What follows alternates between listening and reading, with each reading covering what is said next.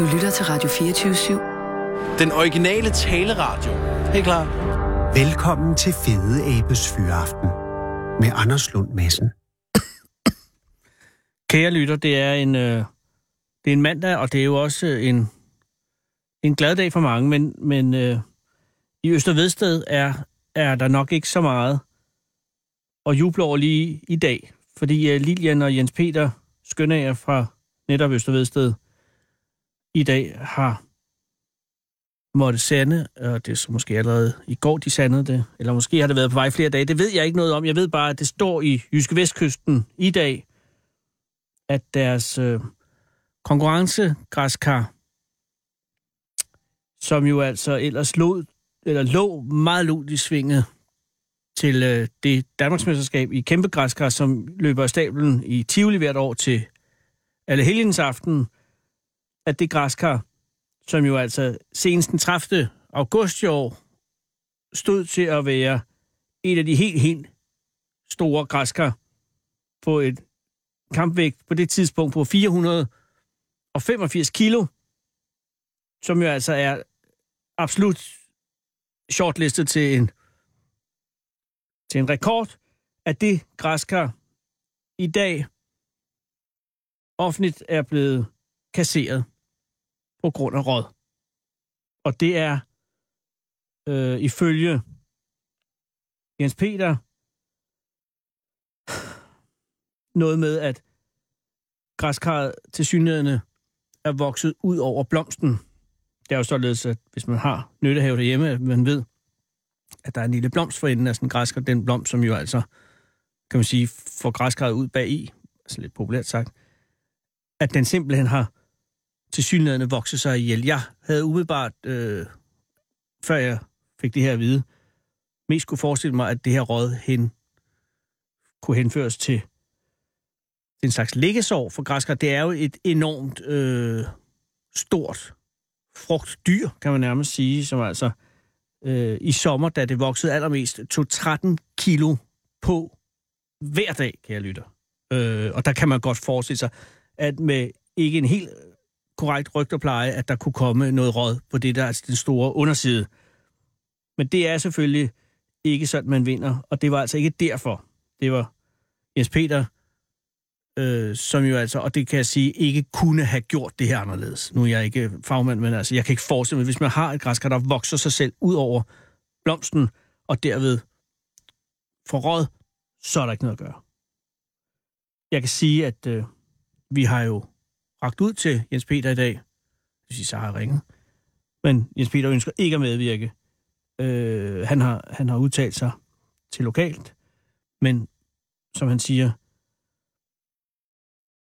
han åbenbart ikke vidste nok om at dyrke græskar. Det er ekstremt urimeligt og meget hårdt, men jeg forstår godt, at han er i en, en, en, en fase lige nu, hvor, hvor, hvor der er meget, der lige, skal, der lige skal fordøjes. Så jeg synes heller ikke, at vi skal genere Jens Peter i den her meget, meget svære, svære fase.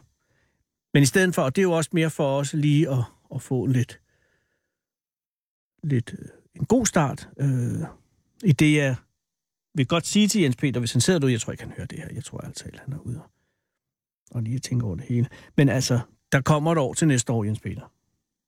Du havde det store græskar, det kan du få igen.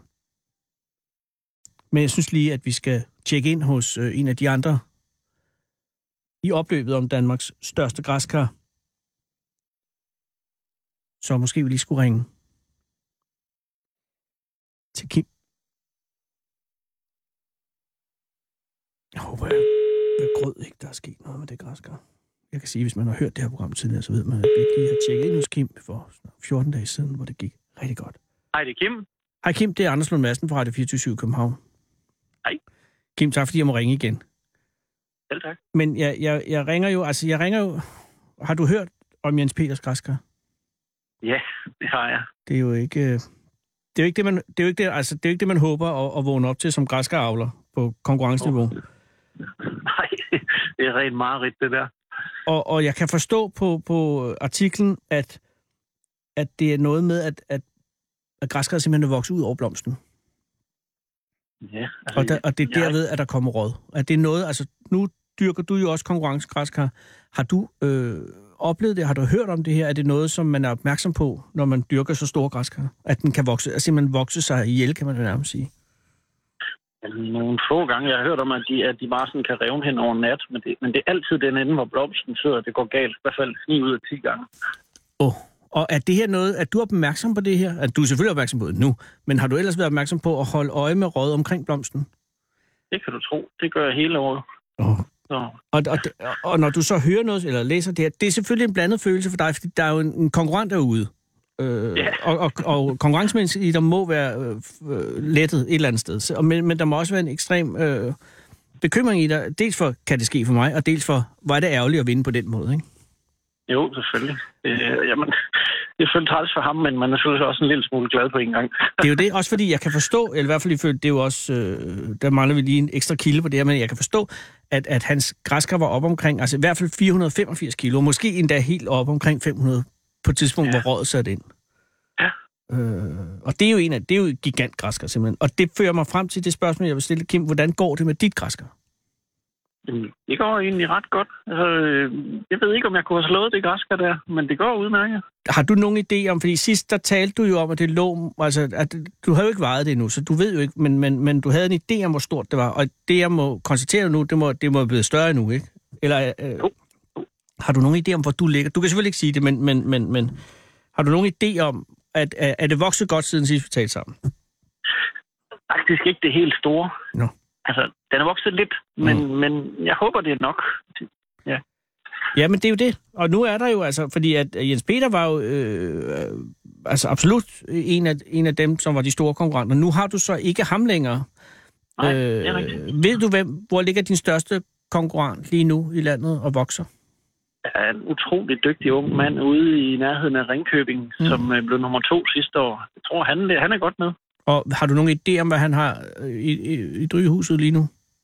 Ja, det er nogenlunde samme størrelse som min. Måske endda lidt større. Jeg har set det græsker der. Du har set 14 den. Den har været i medierne, eller har du set den være øh, selvsyn? Nej, jeg, ja, jeg er ude og besøge ham. Okay, og her, I havde en god kollegial snak om det? ja, det kan du tro. Ja, nå, det er jo øh, utrolig vigtigt, og det er jo sportsmanship, så det er jo vigtigt også at opretholde, men, men stadig, altså, øh, det, kan jo, øh, det kan jo udarte, hvis det er, at, at konkurrencen stiger ind over hovedet. Men, men du så det, og kan du, ej, det kan jeg jo heller ikke sige det her, men du kan jo også, altså, ud fra det, du så, vurderer du så, at, at, at, det, at det var et endnu større græsker end dit? Ja, det så lidt mindre ud på det tidspunkt, men Mm. hvis han så vokser mere end mit de sidste 14 dage, så kan det jo godt blive et problem. Men der er jo stadig lang tid til konkurrencen, Kim. Øh, Ja. vi, har, øh, vi har den 17. september i dag. Der er jo øh, ja, der er jo halvanden måned. Der er jo seks uger for at sige det. Øh, der kan ske rigtig meget. Hvad, har, hvad gør du af ekstra forholdsregler nu for at forhindre råd i dit kar, græskar? Altså, jeg fjerner alle blade rundt omkring, sørger for, at der er god ventilation omkring græskarret. Ja. Øhm, så puder vi den med babypuder. Nå, er det noget, du er begyndt på, eller er det noget, du har gjort altid? Det har jeg altid gjort, men jeg er ekstra opmærksom her sidst på sæsonen. Og er det, for, er det alt sammen, at det her er jo anti-råd forholdsregler går ud fra, ikke? Jo, det er det. Fordi råd må være den store øh, dyr i åbenbaringen lige på det her, i den her fase. Ja, det er det. Helt Øh. sikkert. Og kan et græskar få liggesår, altså øh, populært sagt, kan den få råd af at ligge for længe, øh, uden at blive øh, ligesom ventileret? Ja, hvis det er for fugtigt i jorden, hvis man kommer til at vande for meget, eller man dyrker på friland, så kan det godt ske. Men der skal jeg lige skynde mig at sige, du dyrker ikke på friland, vel? Nej, det er et drivhus, så det er Det- lidt mere kontrolleret forhold. Og stadig har du en, øh, du har stadig kunstvanding, som du, øh, som du øh, styrer manuelt, ikke? Eller er det robotstyret? Ja, det er sådan en, et, et ur, der styrer det, men jeg har skruet meget ned for det, så det kunne få kun vand 10 minutter hver dag. Men stadig i løb, altså en mængde af en 20-30 liter? Ah, det er nok 50, mellem 50 og 100 liter om dagen, sådan noget, tror jeg. Det, er stadig, det kan den suge alligevel. Ja, man skal have lidt at leve af nu. Og har du, har du, har du været tæt på råd? Mm, Ikke i år overhovedet. Nej, Den men sidste år, superrask. sidste år taler vi ikke om, men altså... Nej. Øh, Jo, jeg har før haft nogen, som var tæt på i går. og Man kan også gøre det, at man tager sådan en, en bordventilator og sætter på, så han blæser for at holde dyr og holde det sådan, så frisk som muligt. Ja, og det har du valgt ikke at gøre. Jo, det har jeg også Og i år, bare sådan for en sikkerheds skyld. Ja, Åh, oh, og er der, kan der være nogen funktion i at at airconditionere, altså at køle luft omkring den? Ja, det tror jeg godt, bare man ikke kommer under ryspunktet, så er det, det er ikke sundt. Nej, men det er klart, altså alle øh, processer rent biologisk øh, går jo ned i kadence, når man køler temperaturen af. Så jeg Ja. ved ikke, men det, det, så væksten går vel også i stå, så det er en afvejning der. Ja, det gør den nemlig. Mand, og der er mange hensyn. Har du, øh, har du drosset ned på den tid, du bruger på de græskar, eller er det noget, der, der er stadig lige så højt som, altså helt frem til konkurrencedagen?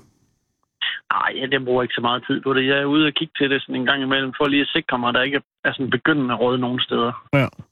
Og har du været ude, altså hvor du sidder om aftenen inde og måske selv fjernsyn, og så tænker så skal du ud og tjekke på det, eller, eller har du, har du løsredet dig nok til, at du kan lade den tanke ligge, og så bare først gå ud dagen efter? Øh, nej, hvis jeg lige hører om nogen, øh, eller læser for eksempel, jeg læste om Jens Peter der, så skyndte jeg mig da lige ud og kigge med det samme. Kan jeg fandme godt forstå. Altså, han faldt på røde om blomsten. Jeg håber ikke, at der er flere af jer, der, der, der går den vej før, for der er stadig seks uger til, og det, der, alt kan ske i den her konkurrence i øjeblikket, åbenbart. Ja, men det er rigtigt. Har du frygten i dit hjerte omkring det her, eller er du, er du øh, fortrøstningsfuld? Ej, jeg er fortrøstningsfuld. Det er jeg. Det er jeg fandme glad for at høre.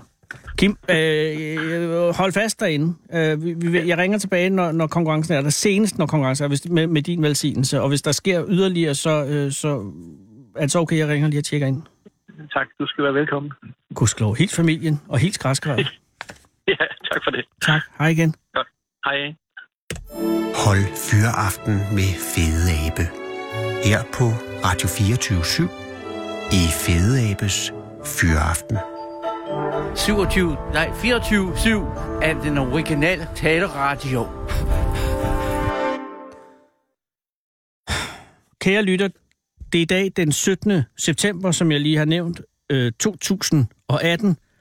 Og endelig ved jeg, hvorfor nogle hunde går rundt øh, med en gul sløjfe i deres halsbånd. Det står nemlig i BT i dag, og det er, at det er fordi, at de er særligt sensitive, øh, hundene, og derfor kræver lidt mere space, end normale hunde gør. Det kan også være, hvis de er syge hunde, eller hvis det er en gammel hund, eller en hund, der er under genoptræning, eller en hund, der er i gang med et træningsforløb, eller en hund, der lige har skiftet familie.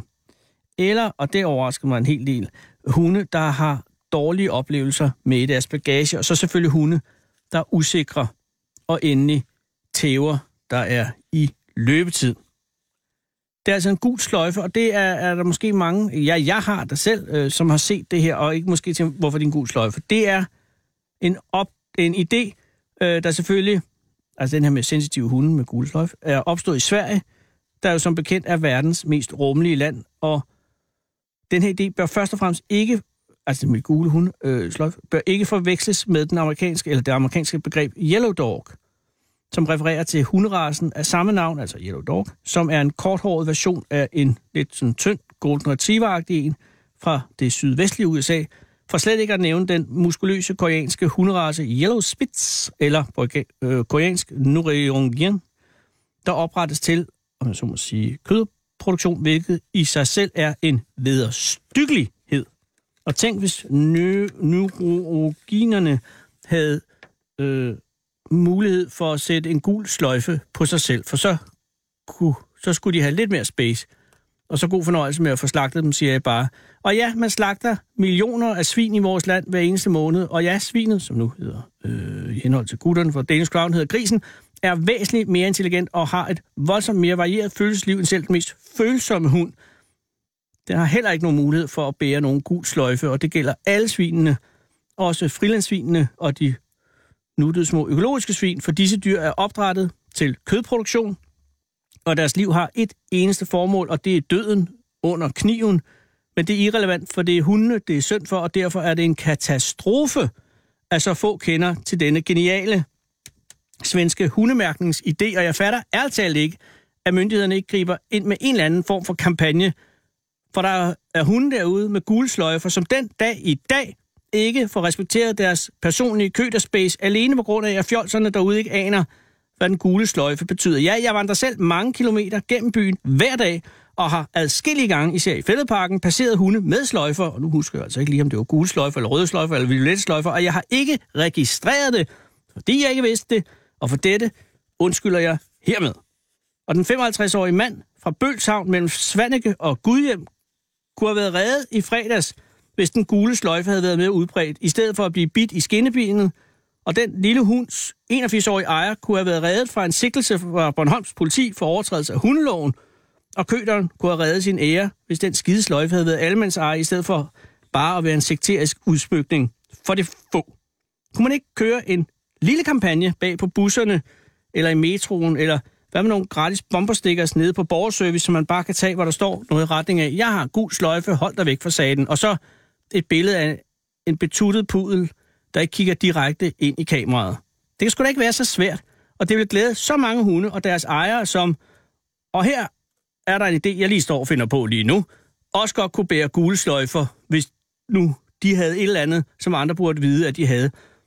For der er jo mange mennesker, som er syge eller gamle eller under en eller anden form for genoptræning. Eller mennesker, der lige har skiftet familie. Det kan jo for eksempel være børn, der lige er flyttet med deres mor hen til mors nye fyr, og som måske bare har brug for en lille smule space for alle mulige ven, velmenende snushaner, som absolut skulle høre om, hvor svært det er at vende sig til, at ens far er væk. Og nu står der den her fyr på alder med ens egen fætter og snaver med mor ude i grovkøkkenet. Men jeg bærer en fucking gul sløjfe i mit halsbånd, eller måske på overarmen, ligesom dengang, lige efter krigen med modstandsarmbindene. Og således ved alderen ved, at de skal flette næbet, for jeg magter bare ikke verden i dag. Og det kan være mennesker med dårlige oplevelser i deres bagage. Og hvem har ikke det, spørger jeg? Eller generelt usikre mennesker. Eller mennesker i løbetid, som jo er hele året rundt for vores art. Og det betyder jo strengt taget, at vi alle kvalificerer os til at bære en gul sløjfe, hvis en eller anden havde modet og formatet i det her land til at indføre denne glimrende sløjforordning for andre end hunde, der vil grød for alting serveret i forvejen. Og hvorfor stoppe med den gule sløjfe? Jeg forestiller mig en lille sløjfe til, når man bare er irriteret over alting, men ikke har en egentlig grund til at være det, og måske en blå sløjfe til os, der insisterer på at få det sidste ord, lige meget hvor langt og længe det tager, fordi vi ikke ellers har følelsen af at være lykkedes som menneske. Eller en, og en højrød sløjfe til alle de unaturligt venlige derude.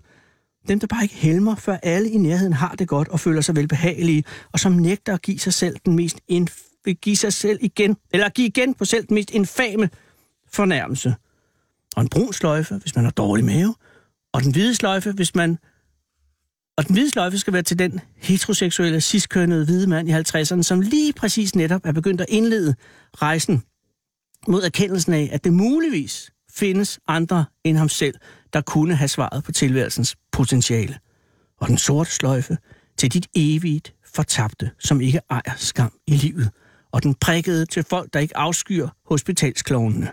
Og slipset til de seriøse mænd med ambitioner inden for handel og service. Og den usynlige fraværende sløjfe til alle dem, der på en elegant og samtidig diskret måde ønsker at demonstrere, at selve ideen med at demonstrere sin identitet via symbolske markeringer virker fjollet.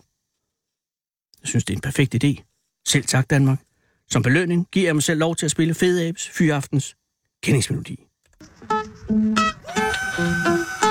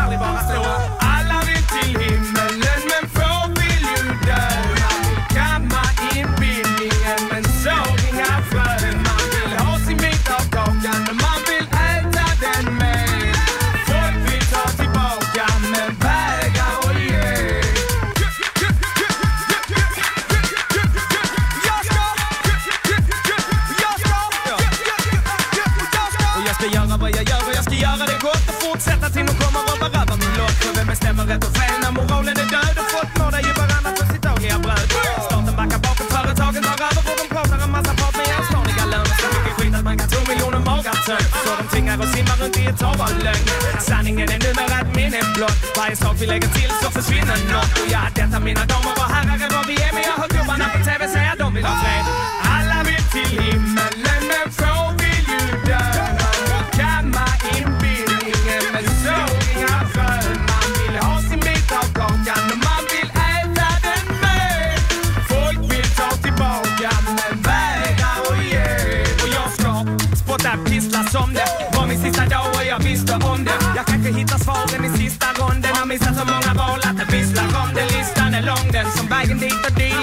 vad det vill, men är säkerligen ett dyrt pris Har tänkt på det med mestadels ytligt Fel ljud det testar en psykiskt Man får betala för allt som betyder något Sån är lagen, inget alls vi kan fly ifrån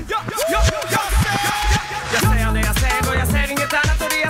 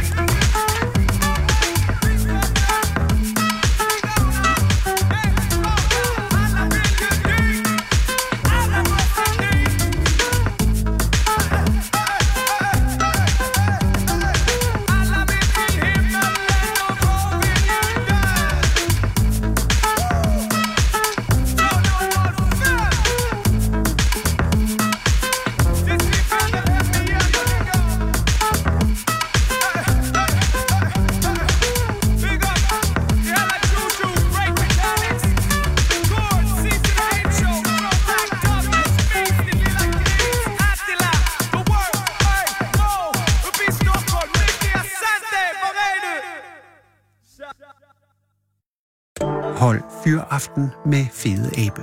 Den originale teleradio. Her på Radio 24 /7.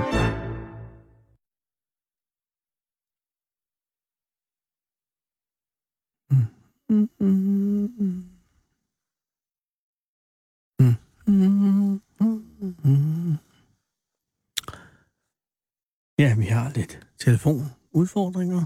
Det er ikke, det er ikke, det er ikke noget alvorligt. Hvis du sidder, kan jeg lytte op vej hjem fra arbejde, eller sidder måske i en eller anden form for pendlingssituation, så skal du tage det roligt. Der er ikke sket noget. Det er vi ikke på vej til at omstille øh, til nyhedsredaktionen. Simon Andersen er slet ikke i nærheden af studiet, så vidt jeg kan se. Og det er svært at overse, fordi han... Nå, så er vi. Så er vi, hvor vi skal være. Det er Ali. Goddag, Ale. Det er Anders Lund Madsen fra Radio 24 i København. Hej, Anders. Hej, øh, forstyrrer jeg, eller, eller er det okay, jeg ringer nu? Det er så fint. Gudskelov. Altså, jamen, jeg forestiller mig bare, at der er, at, at, at travlheden er måske ikke indfundet sig allerede nu. Er det for tidligt til det? Eller hvordan, hvordan kører det på morges med hensyn til, altså, til travlhed? Hvornår er det, er det mest travlt hos jer? Jamen, øh, det er, det er, det er godt nok altid travlt her. Åh. Men vi prøver at finde tid til at fordybe os med, med det, vi arbejder på. Så der er jo altid tid til sådan nogle ting som det her. Det er jeg glad for, og jeg er meget glad for. Men jeg skal også øh, gøre det præcis, fordi jeg, jeg, øh, jeg har jo læst om jeres øh, pizzadressing i avisen. Ja, Og jeg har jo ikke Ja. haft lejlighed til at smage den, men, men, øh, men, men jeg, inden jeg spørger ind til dressing, så vil jeg lige, altså det er dig og, og din bror, som, som kører øh, det virk, den virksomhed, der hedder Sense Food. Er det korrekt? det er korrekt. Og er den, den, er, den er vokset ud af jeres øh, fars øh, pizzeria oprindeligt. Er det korrekt også? Det er det. det er, eller vores fælles pizzeria. Vi driver det alle tre sammen. Nå okay, så øh, jeres far er stadig aktiv i det? Men min, min far, det er ham, der, der driver det til hverdag. Han er øh, Så det skal han have credit for. Det skal det han. han. Ubetinget. Og hvor han ligger det pizzeria henne? Rent øh, Det ligger fysisk? inde i Nykøbing Mors. Okay, og er det, hvad man vil kalde Nykøbing Mors ledende pizzeria, eller er I mange om den titel? Jeg tror, Milano Pizza er det ledende pizzeria i Nykøbing Mors, uden tvivl. Og det har det været rigtig mange år. Og det er, det er en relativt gammel virksomhed, ikke? Altså, hvor lang tid Det har, har din far kørt det? Det er det. Vi har haft det siden 2004. Oj. Ja, det, Ja, er jo, så- det er jo lang tid i, i detailhandlen, fordi, og, og jeg forestiller mig, at pizza er ikke den nemmeste branche at slå igennem i, fordi der Jamen, er rigtig, rigtig mange. Til, jamen, jeg skulle lige til at sige til dig, tro det er værd, men uh, det, er, det er hårdt at drive et pizzeria. Der er mange, mange udfordringer hele tiden, og det, er, det sker løbende, og det sker hver dag, og det sker hver time, hele tiden, hver minut, og det, er- Jamen, jeg er forestiller gang, mig, at det... er gang i den. Præcis, og det er jo ikke... Altså, øh, I er oprindeligt fra Irak, er det korrekt? Ja, Og, hvor, og, og hvornår kom I flyttede I uh, til øh, Danmark? Om morges? vi kom til Danmark i 98 og til morges. Og så det er allerede efter seks år, så slår din far til med pizzeria? Ja, min far han har altid været meget aktiv. Han fik et, tid, et job hos Jesper Hus, Fagepark. Ja, øh, sommerfulde relativt- blomsterpakke. Nemlig, Ja. nemlig. Og der gik ikke så lang tid, før han øh, blev souschef på stedet, og var leder for 30-40 mennesker. Og det, er, og det er sjældent, man oplever, at en iraker, eller en med irakisk baggrund, får sådan en stilling. Og, og Men øh, min far, han er rigtig dygtig. hvad kommer han fra for en stilling i Irak? Han kommer, han er flyingeniør. Gud, det er noget han er- skift han at gå til. Det er selvfølgelig sommerfugle, men alligevel. det er noget af et skift, men han er, han er aktiv, og han, han, han, da han kom hertil, der var han havde et mål, og det er at forsørge sin familie jo. Og det, Ja. så gør man, hvad der skal til, så det er lige meget, om det er pizza, eller om det er, hvad det er. Jo, jo, men Og det, er man jo, går og det fra... var jo den mulighed, der lå der.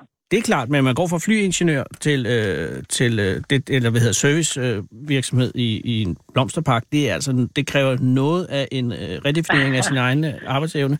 Men det fantastisk, er at han men gør har det. altid været et, men, et øh, menneskeorienteret Ja. person. Og er, hvad er så grunden til, at han går fra souschef til øh, øh, pizzeria-indehaver øh, så hurtigt? Fordi det, det må gå ret stærkt. Jamen, jamen, det var faktisk en mulighed, der bare opstod. Ja. Og så Omar, min bror og partner, han, han var lidt træt af at arbejde for andre. Han var sådan, hvis han skulle blive ved med at arbejde med pizza, Ja. så, skulle det, så ville han gerne gøre det for sig selv. Og Nå. så åbnede den her mulighed så, og så slog vi til. Og det endte med, at Omar droppede ud af 3.G på grund af, på grund af Milano Pizza. Jesus. Det vil sige, at Omar var allerede involveret i pizzeria-virksomhed i, i gymnasiet? I, ja, Nå. det var for, ja. Omar startede ret tidligt med, med pizza, ja. Og, og var, det i, øh, var det også i Nykøbing? Det er Nykøbing, ja. Mm. Altså i Esperhus, der den, den, det sted, hvor min far han var souschef, der Ja. solgte vi pizza. Det var buffet af forskellige mad, men der var pizza også involveret. Jeg har prøvet den buffet med den pizza. Jeg ved ikke, om Har det har, været, jamen, det har været efter din far har været der, tror jeg. Men jeg, jeg, jeg husker det som en glimrende pizza. Det, det, det var det også. Jeg ved Ja. ja. ikke, hvordan det er i dag. Nej, nej, det er ikke til at vide. Men i hvert fald, øh, han rykker til Milano, og, øh, altså pizzeriet, og øh, ja. Laver han om på Milano, da han overtager det, din far? Og Omar Vi, i, i... vi, vi, vi er videreudviklet på Ja. det hele. Altså, vi er opdateret løbende retter og... Men der er pizza, pizza er jo ret... Øh, altså, du mener, øh, pizza kan være svær at udvikle på, fordi der er jo nogle ret konservative idéer om, hvad der skal være på en pizza. Siger Ja. jeg. Jeg ved ikke, om det er rigtigt, men det kan være, Det ikke. at det lykkes jer at, at, ligesom at uddanne folk i jer. Hvad har I... At den pizza, I først, øh, alle tre, øh, udvikler, som skiller sig ad, øh, som skiller sig ud fra de normale, om jeg så må sige, pizzaer i, i Nordjylland. Hvad er det for en? Jamen, vi har jo, vi kører jo med de klassiske pizzaer. klart. Øhm, og det er heroppe, her kører vi med sådan en del fyld. Ja, og ja da man er ikke skam, man skammer sig ikke over at putte ting på, på Overhovedet en ikke, pizza på overhovedet ikke. Vores mest, vores mest solgte pizza, det er enten med en masse, masse fyld på, skinke, pepperoni, pølser, bacon og alt det her, Ja. eller også er det en kebab-pizza. Det er det mest solgte pizza, vi har. Jamen, jeg, holder, jeg holder meget af den, hvor der bare kommer alt på. Øh, altså al, altså kød, meat lover vil man også kalde den. Men hvor man, Jamen, hvor jeg- man, jeg hvor har man på veksler meget. Ja, men den er Jeg svær, på fordi enten kan man lide den, eller også kan man ikke lide den. Ja, nemlig. Jeg tror, min Omar, han er lidt mere til sådan lidt fyld, lidt, den lidt italienske stil. Og, Ja. og for et år siden, tror jeg det er, der introducerede, det var sådan mest Omars idé, Mm. at vi skulle have en serrano-skinke, den lette Oh. pizza. Ja, ja, Ja, ja. så det var sådan serrano og, og pesto og rucola. Så det er nok det mest, øh, sådan, hvor vi vender lidt om på det hele. Og falder den i de lokale den- smag? Ja, den, blev, den er blevet meget populær, og det var, vi introducerede den som månedens pizza, Mm. men den blev så populær, at nu, er den, øh, nu Fast. kommer den på menukortet. Vi opdaterer menukortet her med en uge. Og, øh, og øh, det er sådan noget som, altså den forkætrede Hawaii-pizza, er den, er den på dig, og, og er det en, I har omfavnet, eller hvordan er det? Den er populær. Der er Ja. mange, der kan lide den. Især med dressing. Hawaii med dressing, den. Ui. kører. Øh, Hawaii med dressing alligevel. Men det er jo det, og, og det er jo også det, der fører mig frem til mit egentlige øh, ærne hos dig, det er, eller hos jer, det er jo øh, pizzadressingen. Hvornår opstår ideen med at skabe jeres egen dressing? Jamen, ideen har været der et stykke tid egentlig, inden den blev til noget. Jeg har, jeg har sådan, vi har jo solgt den lige siden da. Men har I Så- gå, går I ind med, det, med jeres egen dressing lige fra start af, eller er det en dressing, der er udviklet hen af, af tid? Nej, den var der, da vi købte pizzeriet. Nå, så I køber øh, pizzeriet med dressing? Næsten. Den, han brugte den samme, næsten den samme dressing. Vi har videreudviklet på dressingen. Det er klart. Den. I har gjort den til jeres dressing. Nemlig. og hvad er dressing? Hvad er dressingen skabt af, Ali? Det er en dressing, der er baseret på mayo. Ja. Så det er Godt. en mayo, bunden af en mayo, og det gør, den, det gør at pizzaen får sådan fylde i munden. Og det, Det skal jeg er love for. lækkert. Og det er, men, er det vi oppe i, øh, er det, er det, er det halvdelen, der er mayonnaise? Ej, Du kan selvfølgelig ikke komme med helt specifikationer, også fordi det er forretningsmæssige øh, årsager. det. Men det, er den det. væsentligste... Men den indeholder i hvert fald, ja. Der er mayonnaise. Modtaget. Mayo, ja. Og, og udover det, hvad, hvad er der i den? Jamen, så er der, så er der nogle gode krydderier i. Ja, tak. og, ja. Ja. Og, og, og, Og, og, Ja. og der er også noget ketchup i. Det står også på etiketten, så det er ikke, fordi det er nej, nej, nej, nej, nej, men, man Men, vil jo øh, godt lide ketchup. Det er spændende. Men det, det, ja. det ja, og så er der selvfølgelig noget vand i for... at Vand, det er klart for at få op, til at- Men, ja. Ja. men ellers, altså, opbyggelsen by, øh, minder meget om andre dressinger. Bare at det eneste, vi gør forskellen, det er, at det er den samme opskrift, vi altid har kørt med. Ja. Og, og at vi går ikke ned på noget som helst. Nej. Og det ser man. Det er der en tendens til et marked, hvor alt handler om pris, hvor, Ja. hvor det ene kan ikke skyde den nok ned i pris. Nå. Og det er det her, vi kommer. Ved du hvad, vi, vi kan ikke finde ud af at konkurrere på de her priser til 10 kroner. Nå. Men vi kan finde ud af at lave en rigtig god dressing, hvor vi ikke sparer på noget som helst, og det er den samme opskrift, vi altid har brugt. Og det er det, vi tilbyder. Lige præcis, og det er, jo, det er jo det, at man enten går med efter kvantitet eller kvalitet, og der har I valgt øh, kvaliteten. Men, men, Nemlig. men Ali, har du, altså udover øh, de der krydderier, hvis jeg lige må dvæle lidt, har man, er der, er der, der er selvfølgelig timian, går jeg ud fra, eller hvad hedder det, hvad hedder det, øh, Merian, øh, ja, du er ikke til at have hugge og Jeg, jeg, Rosmarin. jeg, er ikke engang så meget, jeg er ikke engang så meget inde i krydderierne. Vi får den blandet. Oregano? Og så, I, får, I kører en den, blanding. den, Ja, der er en den, blanding. Ja. den, indeholder, den indeholder oregano, ja. Lige hvad, den indeholder, hvad den skal have. Lad os sige det på den. Det- Og ketchupen det her, den det er en relativ overraskende ingrediens for mig. Øh, Ja. Det bringer den jo over i, ikke ind i, men over i omegnskommunerne, det man kalder en Thousand Island. Altså, det, Ja, giver, det må give nej, den en lidt den mere sødere smag, eller hvad? Nej, den er, minder ikke om en Thousand Island dressing på Det- nogen måder. Okay, Det måske ikke. heller ikke i farven. Synes jeg ikke. Heller ikke i farven, nej. Den er hvid. Jeg synes, altså på avis, der ser Ja. den hvid ud, ikke? Den er sådan hvid base farve. Og har den, en, øh, har den den her grønspættede ting, der, ad, der ligesom øh, altså, øh, kunne signalere, at der var purløg til stede? Du ved, Nej, der ligger sådan nogle det grønne... ikke. Nej, det er krydderier. Det er krydderier, modtaget. Ja. Ja. Og øh, vil man sige, at det, det smagsindtryk, der er den umiddelbart, når den kommer ind, er det, er det syrlig, eller er det syrlig sødlig, eller er det syrlig saltet, eller er det sådan øh, fedtsys- fedt, fedt syrlig saltet? Eller er, det, eller er det en kombination af alle de ting? Der er en lille kombination af noget, Mm. men øh, den er nok over i det syrlige. Det håber jeg, Lidt for jeg holder rigtig syrlig, Ikke så syrlig som creme fraiche dressing, Nej. synes jeg ikke. Nej, nej. Men, Men mere, den altså, den er måske lidt mere fed i det, som gør, at det tager lidt af, af syren. Nemlig. Oh. Og den har I haft øh, succes med lige fra start af. Altså, dem nu er det jo kommet løbende siden Ja. pizzeriet. Altså, ja. vi, vi startede jo bare med at komme på pizza, pizzabrød, sandwich og pomfritter og alt det, vi sælger. Ja. Og så begyndte vi med at sælge den på flaske, og det var sådan en liter flaske, der er uden etiket, uden noget som helst. Ja. Ja. Der er ingen, der ved, vidste, hvad det var, men vi solgte den. Ja. 60 kroner, og folk var rigtig glade for den. Og, Det er altså også en god pris for en liter øh, dressing, 60 kroner. Altså, det er billigt. og folk, det er sgu og, godt. Og folk var rigtig, rigtig glade for den. Så, Ja. ja. og, det, jo- og så flyttede jeg fra Nykøbing Mors for at studere. Oh. Og så og det, der er med det, det er, alle, der flytter væk fra Mors, de skal, når de kommer tilbage, så skal de have en flaske med. Og jeg var en af de her. Så når vi skulle have pizza i Aalborg, så skulle vi have vores, min dressing på fra Milano. Selvfølgelig. Og det, du ved, og det, så ideen vokser allerede her, du ved. Vi har noget her, jeg kan ikke få det i andre supermarkeder, men ikke fordi jeg tænkte så meget over det på daværende tidspunkt. Nej, nej. Men du ved, det gror stille og roligt, som, som jeg lærer mig selv at kende, og Ja. ja.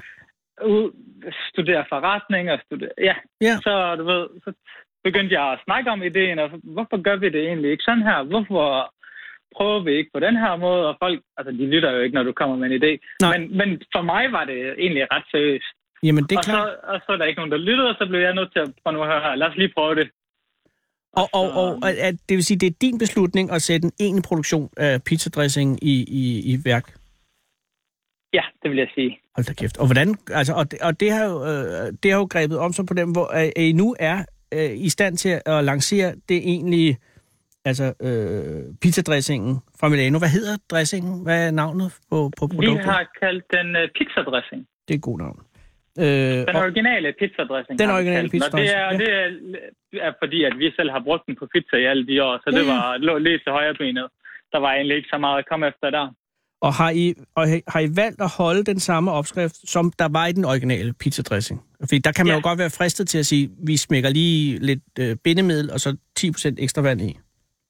Det, det var ikke det, vi gjorde. Nej. Dengang vi lancerede den, var, havde den, var den lidt anderledes. Fordi vi tænkte, okay, vi gør, øh, vi gør det på en lidt ny måde. Ja. Men øh, folk begyndte at skrive til os, ej, det er ikke den samme, det er ikke den samme. Og det gik ikke så lang tid, før at vi gik tilbage til den originale, og vi lavede et post, hvor vi skrev tilbage til den originale. I lavede en Coca-Cola, fordi det var det, Cola gjorde engang. Vi startede, nemlig, vi Shit, lavede en Coca-Cola, og vi, og vi reagerede på det, og det gjorde Coca-Cola reagerede på det, og det er sådan, man skal gøre som firma. Vi reagerer på, hvad kunderne efterspørger, Ja. og så går vi efter det. Det er Hvor det, er det det handler godt. om. Og hvor lang tid, Ali, hvor lang tid har I så solgt den original, originale pizzadressing? Øh, Vi la- hvor længe har den været i handel? Under Sensefood, der er den blevet solgt. Vi lancerede den den 1. juni 2017, og Åh. oh. der blev den lanceret i, i vores lokale Løvbjerg. Ja. Jeg ved ikke, om du kender Jeg kender godt Løvbjerg. På Sjælland. Ja. Nej, det findes ikke her. Jeg prøvet det i Aarhus. Glimrende supermarked. Ja, nemlig. Så det startede egentlig med totalt lokalt. 300 flasker. Ja. Øh, og så det blev så udsolgt på to dage. Så allerede der skulle vi reagere meget hurtigt. Wow. Og, mi, og det, ideen var bare, okay, prøv at høre, vi tester det her, vi ved mm. ingenting. Nej. Vi tester det bare, ser om folk vil have det, eller ikke vil have det. Og jeg lover dig, vi, det kunne gå begge veje. Vi var sådan, vi prøver det bare. Ja, ja. Vi havde ikke 350 tænkt flasker. over det, og jeg havde aldrig forestillet mig, at jeg skulle snakke med de store kæder. Jeg havde dem ikke engang i tankerne. Mm-mm. Men øh, vi lancerer den, og så tager det ene det andet, og vi reagerer på det, og vi startede egentlig i vores restaurant. Ja. Øh, vi har lavet et lille lokale om bagved, og vi, altså, vi startede virkelig low-key. Ja. Så, ja, der gik ikke så lang tid, så fandt vi nogle lokaler til produktionen, og så har vi bare udvidet lige siden. Og hvor Og meget, er I, altså, hvor meget er I oppe i at producere nu? Kan du- kan du oplyse? Solgt, ja, vi har solgt omkring 30.000 flasker nu. Jeg har ikke helt det nyeste tal, fordi jeg har haft ret travlt, men, øh, men omkring 30.000. Og ligger den stadig i 60 kroner for en liter, eller har I øh, lavet Vi, mindre? nej, vi, vi sælger den slet ikke i liter på Nå, nuværende nå, tidspunkt. okay. Hvad, Den hvad, kommer i halv liter, halv og liter. den ligger til 30 kroner. det er jo perfekt halve af en, en liter til 60. Det er altså en billig, ja, det- det... det er en billig øh, pizzadressing, Ali. Nu ved jeg ikke så meget Jeg om synes, prissætningen jeg inden for synes- pizzadressing, men det der lyder som en prisbillig pizzadressing. Jeg Altså synes, en, en halv liter ketchup ligger jo rask væk på 35 kroner. Jeg synes, det, det, jeg synes, det er en fornuftig pris. Altså, vi slagter, ja. ikke, øh, vi slagter ikke kunderne, Mm-mm. men, øh, men, men der er også en masse forbundet med, med udgifter og omkostninger af at producere, især når vi ikke har de produktionsudstyr, som alle de andre, der producerer dressinger, har. Så vi kan aldrig, altså, eller i hvert fald på nuværende tidspunkt, kan vi ikke producere den så billigt. Nej. Så det er en fornuftig pris. Hvor, Det er det, der hedder en fornuftig kan- pris. Ja. Men det kan jo ende i, i hvad som helst det her. Har du planer, eller har der, der er familien planer om, øh, om yderligere øh, dressinger? Ja, altså, det her det er en helt seriøs forretning, vi Ja, driver. selvfølgelig. Det er, vi tænker langt frem, og vi tænker, ja. vi har, altså det vi prøver med, med firmaet her, Sense Food, som vi Ja. kalder det, det er, at vi vil gerne være bindeled mellem øh, pizzabranchen og detailbranchen. Ja, det er en god idé. Så, Godt sted at så vi vil tage de bedste ting fra, fra det, vi elsker fra pizza, Ja. og tage den ind i de danske supermarkeder. Ja, Så fordi, den, så den lokale, ja. så den gode lokale pizzadressing ikke bare ligger hos den ene pizzamand, Nej. men er tilgængelig hos alle. Og det er det, vi sådan, når vi skal fremad med nye produkter, så er det altid det, vi har i fokus. Hvad er det, folk elsker fra pizzaverdenen, Mm. som de ikke har, eller måske nogen har det, men ja. andre har det ikke. Og, men, vil vi gøre det ja, tilgængeligt. og muligheden vil jo være at lave en for eksempel øh, kødmixpakke med, med pølser, bacon, øh, kebab og øh, pepperoni, så man selv kan, kan lave sin egen øh, kødpizza. Altså på sigt Vi vil det være en mulighed. For, vi arbejder for rigtig mange forskellige ting. Det er en mulighed. Selvfølgelig altid med et twist. Mm. For eksempel med kød, der arbejder vi på, det skal være super lækkert, det skal ja. være økologisk. Når vi når til kød, så, så kommer vi med nogle rigtig lækre økologiske kødretter, der er bare perfekt på pizza. Men der er mange ting, der kommer inden kødretterne. Jamen selvfølgelig, og det er, det er også nok ikke den første, man skal vælge. Der er jo også mere oplagt som øh, altså tomatsovsen øh, sovsen, for eksempel, og osten og så videre. Der, Der er det, også, Øj, det er også, mander. det er også på hylden. Der, der er noget, the der, limit, der, Ali. der er noget, der er lige til højre benet først, som Ja. vi lige skal have styr på.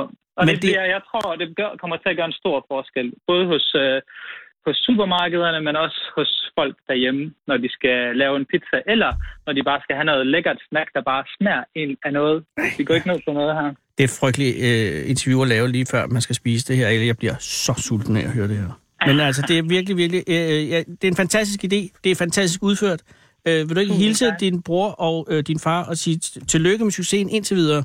Og så øh, øh, glæder jeg mig til at høre om flere produkter øh, fra Sense Food fremover. Tusind Men tak I må, ikke vokse, I må ikke få det, der hedder voksesyge.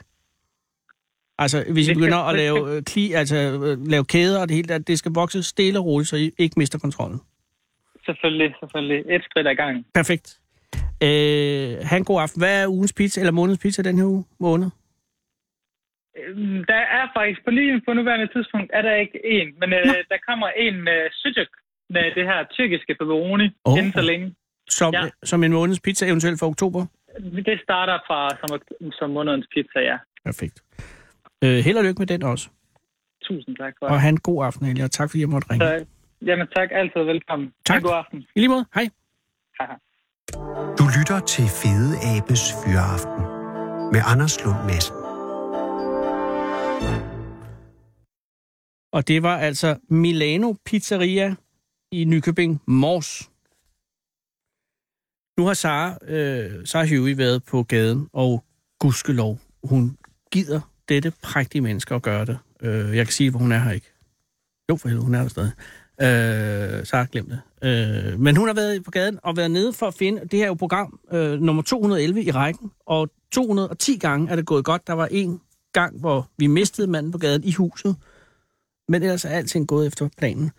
Og du sidder her og er venlig. Hvad hedder du? Viviane. Viviane, tak fordi du kommer. Og tak fordi, at du øh, ville give dig tid. Jeg forst- eller har du mødt øh, Sara under betryggende omstændigheder? Jamen, det håber jeg jo, men man ved jo aldrig. Øh, hvorhen mødte I hinanden? Øh, på gaden dernede. Jeg var på vej til Nørreport station. Oh, er du øh, på vej fra arbejde, eller til arbejde, eller noget helt tredje? Jeg var i skolen, jeg, så jeg var på vej til at møde en veninde, Åh. og hun blev lidt forsinket. Så. Så er det okay, du er her lige nu? Ja. Så du er øh, på vej fra skolen og til at møde en veninde? Ja. Hvad for en skole er det? Jeg læser til Body SDS øh, kropsterapi. Ja, og øh, er du langt inde i forløbet, eller er du lige begyndt? Nej, jeg, øh, jeg starter på tredje år nu, så sidste år. Wow, så efter øh, til næste sommer vil du kunne kalde dig øh, SDS-terapeut? Til oktober næste år. Åh, oh, det er alligevel øh, lang tid. det er privat, så det skal du selv betale for, ikke også? Ja. Er det ikke øh, dyrt? Tre års Ja, uddannelse? det koster 5.000 om måneden. Om måneden? Wow, så du arbejder ved siden af for at have råd til det, eller er du ekstremt velhavende fra fødsel af? Ja, arbejder ved siden af. Åh. Det gør de, øh, de fleste. ja, det er desværre det Ja. ja. form. Men du er ikke født i Danmark, vel? Nej, jeg er brasilianer. Nej, og hvor, øh, mange spørgsmål melder sig. Ah. Men du har boet her lang tid, for du taler perfekt dansk. Tak. Jeg har boet her i 14 år. Og kom du hertil på grund af... Øh, ja, hvorfor kom du hertil? Kærlighed. Min mand.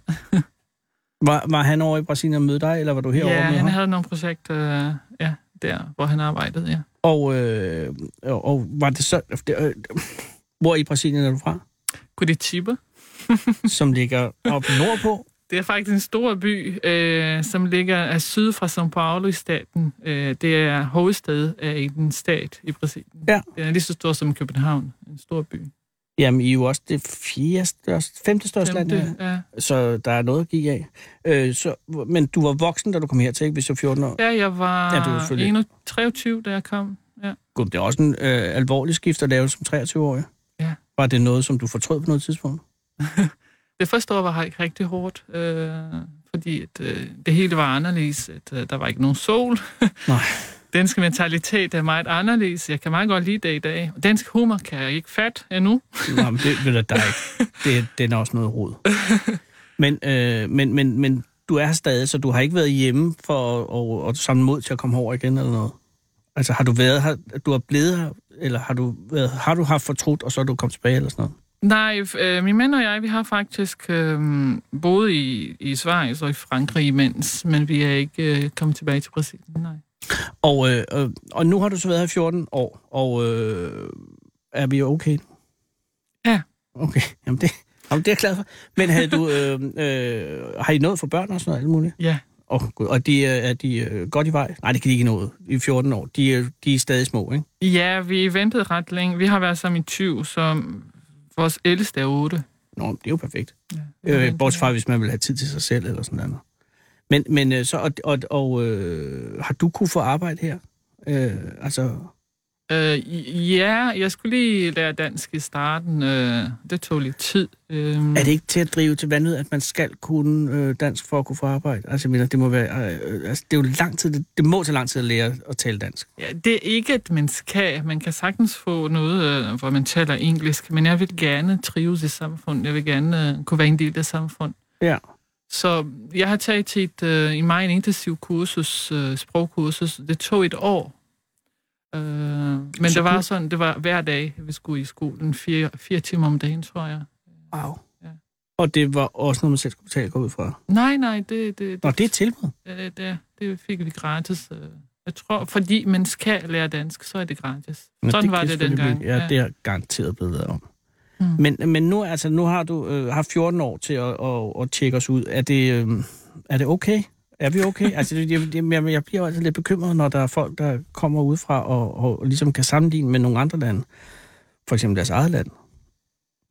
Ja, jeg, jeg kan meget godt lide den danske mentalitet, og øhm, Men især er- arbejdsmentalitet. Altså, at der bliver lavet noget, eller at der ikke bliver lavet noget.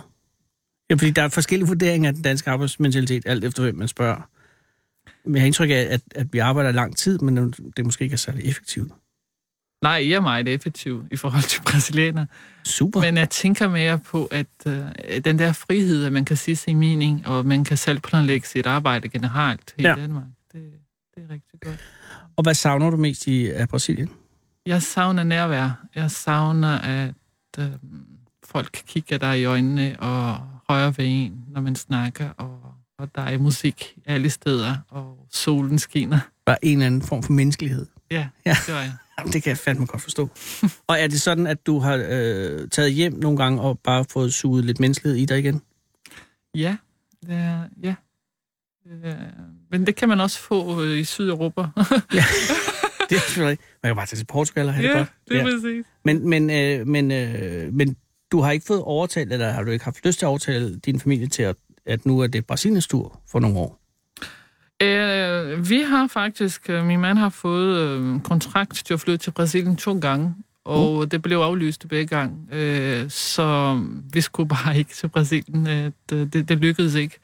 Mm. Men øh, nu, at, øh, nu vil jeg heller ikke øh, tage til landet, fordi der er meget uro i Brasilien lige nu. Der er meget kriminalitet, og vi har to små børn, så det skal vi ikke.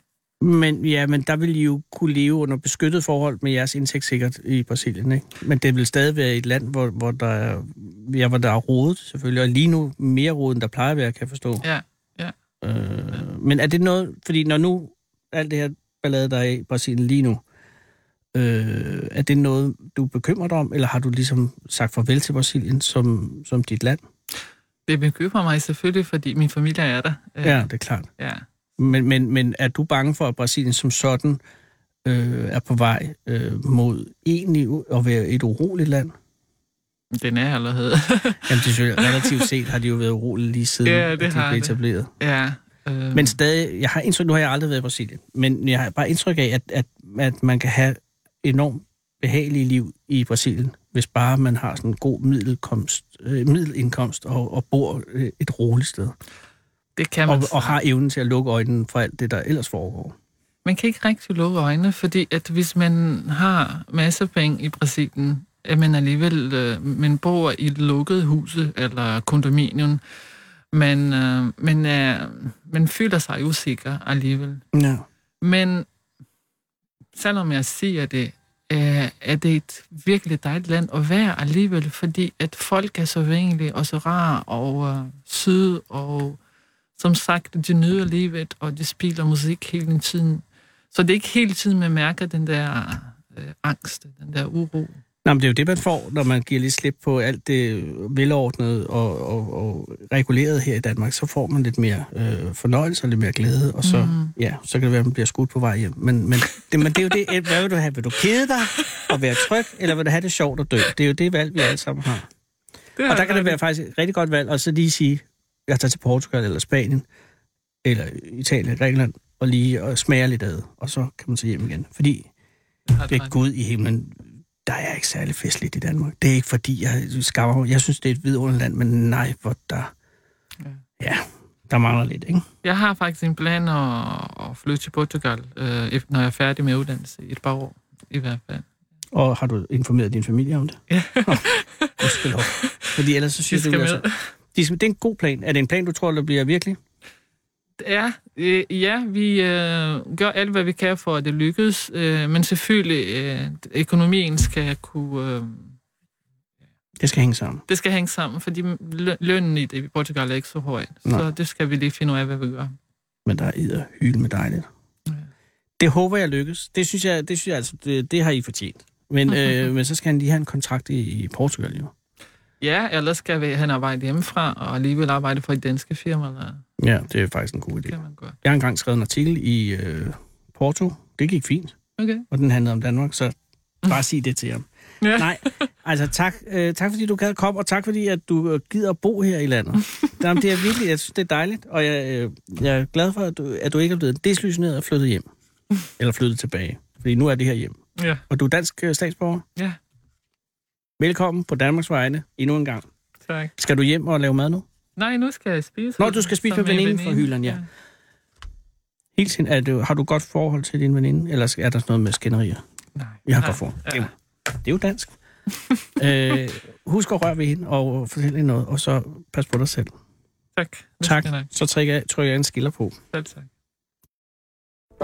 Du bliver lige nu fuldt hjem af Fede Abe. I Fede Abes Fyraften. Den originale taleradio. Her på Radio 24 7. Vi, det lakker mod, det lakker mod enden. Jeg kan nå, håber jeg, mindeordene over gymnasielektor Sten Fil, som er død. Olav Skunding Andersen, øh, student på Tørnings Gymnasium, har skrevet det her mindeord om sin gymnasielærer og ven Sten Fil, der døde onsdag i sidste uge. Det er så faktisk for uge. Onsdag aften døde lektor Kant med eks-gymnasielærer på Tørring Gymnasium, gastronom, vinimportør, indehaver af Den Blå Port og meget andet Sten Fil Christensen, Sjællandsgade i Aarhus. Jeg har kendt Sten, siden jeg som en 16-årig meget ung mand første gang satte mine ben på Tørring Gymnasium, og han kom til at betyde rigtig meget for mig. Sten var en af de lærere, der med et forslidt udtryk gjorde en forskel. Der var flere personligheder på det gymnasium, der skød op uden på landet mellem Horsens og Vejle i 79, som satte sig veje i spor, men ingen var som Sten. Han var en fremmed fugl, der hver dag fløj ind i sin franske bil fra Aarhus, det var inden Teslaen, og fyldte på alle os fra Hjortvang, Åle, Give, Tyregod, Brastrup, Sørsnede, Nørresnede, Hampen, Jelling og omkringliggende bygder. Vi, B-klassen, var så heldige at have ham til dansk, og han åbnede vores øjne og sind for en helt ny verden, som vi kunne fornemme faktisk betød noget for Sten. Det var ikke bare et job at være lærer, det var en métier. Han introducerede os til litteratur og film, og, jeg, og gav, mig, gav mig lysten til at skrive, læse filmvidenskab på universitetet, udøve journalistik og lave dokumentarfilm. Sten var på samme tid moderne og dannet, streng og flegmatisk. Han var en enorm inspiration for mange af os, der bare hungrede efter viden og oplevelse. Sten var åben og humoristisk, men kunne også være hurtig på aftrækkeren og kort for hovedet, hvis han blev mødt med selv ganske relevante spørgsmål. Det ved jeg sgu ikke, var hans valgsprog, hvis der blev spurgt om allerhånde praktiske spørgsmål, som han ikke lige kunne tage stilling til. Hans måde at være på kunne virke skræmmende, men mest af alt inspireret og givende. Generøs. Jeg har tit tænkt på, hvor tilfældigt og heldigt det var, at vi fik Sten som lærer i Tøring. Alt kunne være endt alle mulige andre steder på litteraturvidenskab i København, i Aarhus eller en frygtelig tanke på statsskolen i Horsens. Men det var altså os, der fik glæde af alt det, han kunne. Det var en gave. Sten var, udover at være underviser og oversætter, en iværksætter.